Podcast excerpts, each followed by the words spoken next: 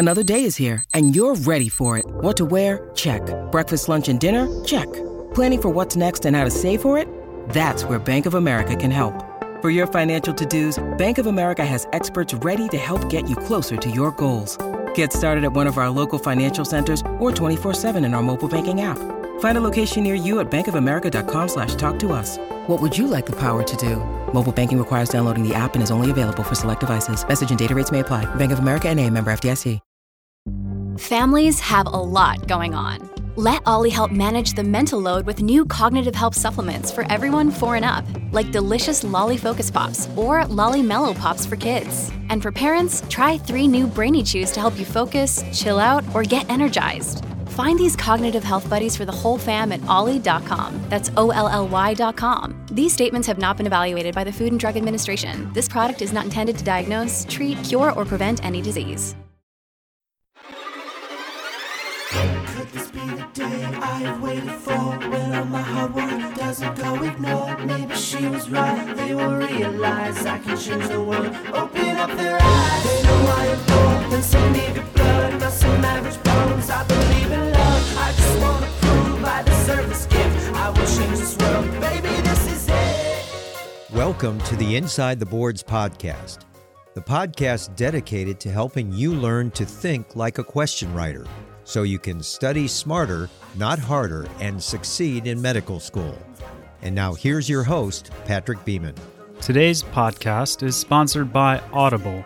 You can get a free copy of Adeleke Adesina's How to Prepare for the Medical Boards with your free Audible trial. Just head to insidetheboards.com slash audible for details. Adeleke Adesina is the author of How to Prepare for the Medical Boards and the founder of Smash USMLE, as well as a MedEd YouTube sensation. His FTP lectures have had over 7 million views. In part one of our interview with him, he offers some advice on how to approach board exams, whether it's the COMLEX, USMLE, or a shelf exam and in part two dives a little bit deeper into the Smash USMLE platform.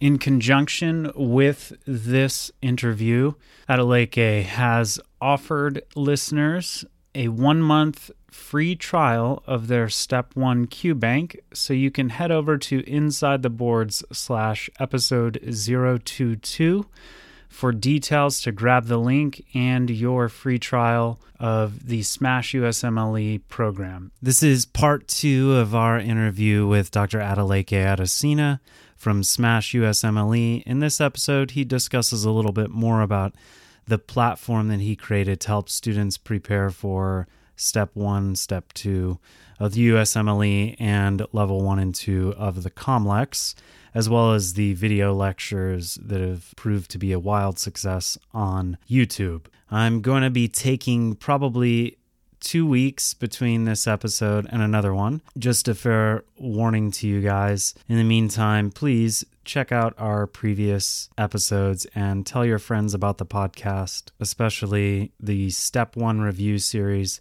we're going to be launching around the beginning of March. And in the next episode, I will give you a few more details about this. What led you then to start doing your own thing to help others prepare for the boards? So this is our story about Smash USMLE. I was a second year medical student. I remember we were having like a small group session with my friends and we're studying. And I noticed like everybody was trying to explain the concept, but we couldn't connect the dots together. Like we learned physiology and then we learned, you know, biochemistry and then we learned anatomy. And I not, we couldn't put it all together. And I said, you know, this, this, you know, the human body is just one body. And I know the way we learn things in medical schools, and now they changed the curriculum to a little more integrated format. But back in my days, you know, the you learn every subject, and nobody put it together, and it was very frustrating for me. So I was in my apartment one day, and I think I remember was sepsis, and you know, I'm learning about sepsis, and I realized that I learned about acute inflammation in pathology. And they're talking about how you know there's margination, there's this uh, you know leukocytosis whereby the neutrophils are basically rolling and attaching to these adhesion molecules. And I said, okay, so what's the whole point of that? And I learned, okay, well, there's some you know vasodilation, histamine release, and there's these interleukins, and there's fluid leaking out into the interstitial space. And then we learned in micro, I remember back then we learned about E. coli. It's got its endotoxin. And I said, wait a minute. Oh, so what you're trying to tell me is the micro component of sepsis, combining it with the pathologic component. And also we had learned about obviously capillary leakage, hydrostatic pressures and physiology, right? So I'm putting it together one piece at a time. I say, okay, I learned about hydrostatic pressure and oncotic pressure in physiology. We learn about acute inflammation in pathology, how this, you know, uh, neutrophils migrate to go to, into the tissues to attack the bacteria. But then we learn about endotoxin like lipid, you know, lipid A out of you know, you know, the gram we learn about the cell walls just in micro. So I said, okay, and then they talk about endotoxin and shock. So by the time I actually flipped it over and got the pathophysiology of the disease, I said, wait a minute. So you're telling me basically a patient that has a simple pneumonia or urinary tract infection, has E. coli, for example, in the bladder, they got a cystitis, right? You know, they got an acute inflammatory process going on. They develop pyelonephritis in the process. Now we learn an anatomical portion of it in the beginning of anatomy where we learn about the bladder, you know, the ureters and the, you know, the renal arteries. And you're telling me if this bacteria walks its way through the ureters, cause an infection in the kidney, can diffuse easily into the renal artery. Now we got a systemic vasodilation, we got sepsis, we got a bacteria inside the bloodstream. This cascade of immunologic process happens where you have all these neutrophils coming in, sending all their, you know, uh, the oxygen myeloperoxidase pathway that Goya was talking about. And I said, oh, so that's how that works, using the oxygen myeloperoxidase pathway, meaning that Wow, that is how they attack in the bacteria. The process of destroying those bacteria causes a ma- massive systemic inflammatory response syndrome, and that will eventually lead to sepsis when you have a source of infection, just made sense. And I said, really? That was the whole point of that?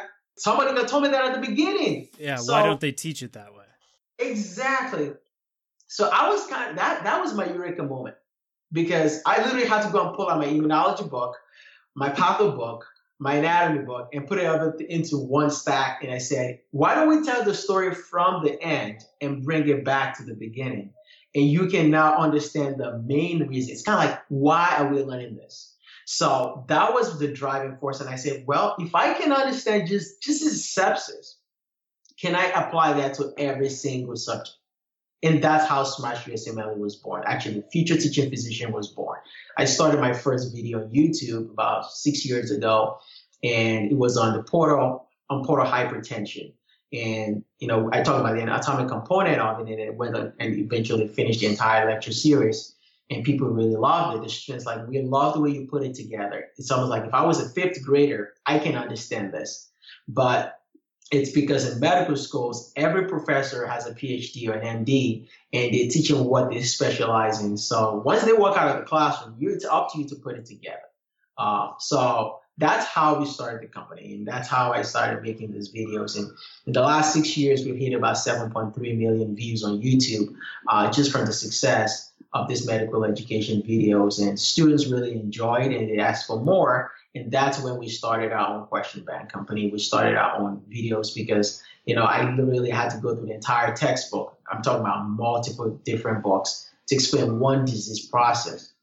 And students finally made sense out of it. And they spend less time studying in class rather than spending three hours reading a 300 slide PowerPoint. In 30 minutes, everything can be explained in 30 minutes or less. Uh, and that's how Smash USMLE has been different from every other review program out there. Are your lectures still available on YouTube? Yes, we have actually about over a hundred videos plus on YouTube, mixed with some, you know, advice also the student for advice, so both clinical and non-clinical content. Yes. Are the videos that that are on the Smash USMLE platform of a different uh, quality or do they have more kind of content in them compared to what's on YouTube? Yes and no. So the quality is definitely better. You know, they're much even higher definition. Also, some of the videos on YouTube are not completed. So you might only get maybe like the first 25 minutes and the other 15 minutes might not be on YouTube. So you have to come on the website to actually watch the whole video. For example, you might learn hyperkalemia and all the causes of hyperkalemia. But when it comes to disease management and treatment, you have to watch the rest of the video on smashusmle.com. Okay, that makes sense. So there's a lot of free content on on there that you guys are offering and apparently people are consuming with over 7 million views but then you also have uh, the premium content on smashusmle.com along with a q bank right uh, yes. for both step 1 and step 2 correct correct when you need mealtime inspiration, it's worth shopping Kroger, where you'll find over 30,000 mouthwatering choices that excite your inner foodie. And no matter what tasty choice you make, you'll enjoy our everyday low prices, plus extra ways to save, like digital coupons worth over $600 each week. You can also save up to $1 off per gallon at the pump with fuel points. More savings and more inspiring flavors make shopping Kroger worth it every time. Kroger, fresh for everyone. Fuel restrictions apply. How many questions are in each of those Q banks? There's about 2,300 questions for our step one Q bank, and for our step two Q bank, there's 1,900 questions. This is always the question that I always get the same response to, but who should use Smash USMLE? Everyone can use Smash USMLE if you're. yeah, if that's you're what everyone. that's what we always get, but but really drill down for us. Who what type of students has found the most success in their education using your content and your products? That's a good question. So I get calls from all over the country uh, regarding our product, and um, I've had people or you know older students who feel like they're struggling in class to learn the material because of the way it's been presented, and they have difficulty grasping the content just because. Mean, think about it you're a second year medical student, the first time you're hearing the word acute myelogenous leukemia. You've never heard that word in your life. And then you have to master the content behind it. So just understanding the terminology is already frustrating. Students that have trouble really mastering content in medical school really benefit a lot from our program. If also, you know, students that are a little bit weaker in some subjects that they're struggling with, they really, uh, they find it very, very helpful for them to be able to understand it. Uh, also, students that have trouble reading textbooks. So, like everybody reads textbooks, right? But not everybody understands what they're reading, and that's what we found out that you know the people writing the textbooks are PhD knowledge or MD PhD knowledge, and they write a certain level of uh, of mastery. But when you have a, a newbie who's reading your textbook, you have to come down to their level. And you know, being a first or second year medical student, you're not there yet. You don't have that clinical knowledge content.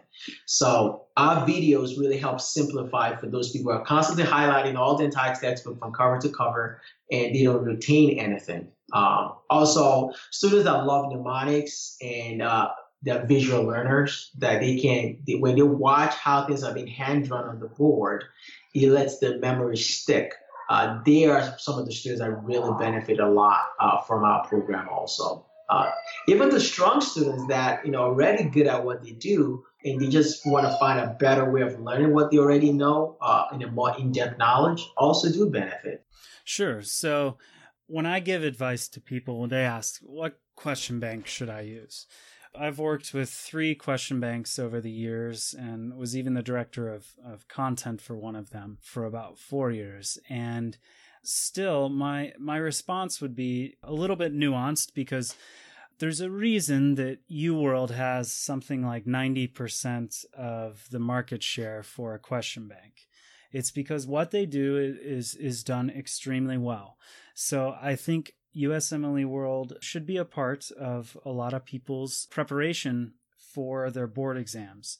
But USMLE World doesn't have as much questions, I think, as people need to cover content both for their board exams as well as during their classwork as first and second years say. And this is one thing that I wish I had done when I was preparing for step one that I could have used a question bank to prepare and study for my microbiology and immunology, for my, you know, cardiology section of our organ systems block, um, et cetera, et cetera. So let me ask you this. If, if you have to give a lecture nowadays you still use a whiteboard or do you use powerpoint or something like that? No i still use a whiteboard. Have you ever had to do a powerpoint i've had to do one and it was it's very terrible right uh-huh. i much prefer a lecture uh, style that uh, is a little more primitive but um, i also think it forces you to kind of really pay attention and learn as well and maybe that's why so many people have, have gone and viewed your lectures. Of all the lectures you've done, um, which one are you most proud of? What is the one that you're just like, man, I killed it on that one? Like, that's my favorite one to give. That's the one that people really like. My favorite lecture is actually my heart sound video. Okay, we'll link to that in the show notes. So, well, it was kind of the most practical in terms of as a uh, as a physician or a medical or medical professional, because I remember when I was a second year and we had a OSCE lab yeah. where we had to go listen to heart sound. And I remember my professor used to play these little things and we had to listen and dis- discern uh, what we were listening to. And I found out it was really hard for people to understand what they're listening to. It, it's really difficult to, to pick out is this mitral stenosis or you know mitral regurgitation or tricuspid regurgitation or aortic stenosis and obviously it comes with practice. So, but so I made this video during my cardiology rotation. Coming off the rotation, I literally made the video, uh, talked about just the basics. You know, a lot of people want to know all this fancy, exotic, you know, a heart sounds, an ASD, you know, like a fixed split sound, and you know, but what about knowing what an S1 and an S2 just sounds like? you know, uh, and maybe at S3 and 4, you know, just the basic of that. So I made that video. It's getting close to a million views right now on YouTube.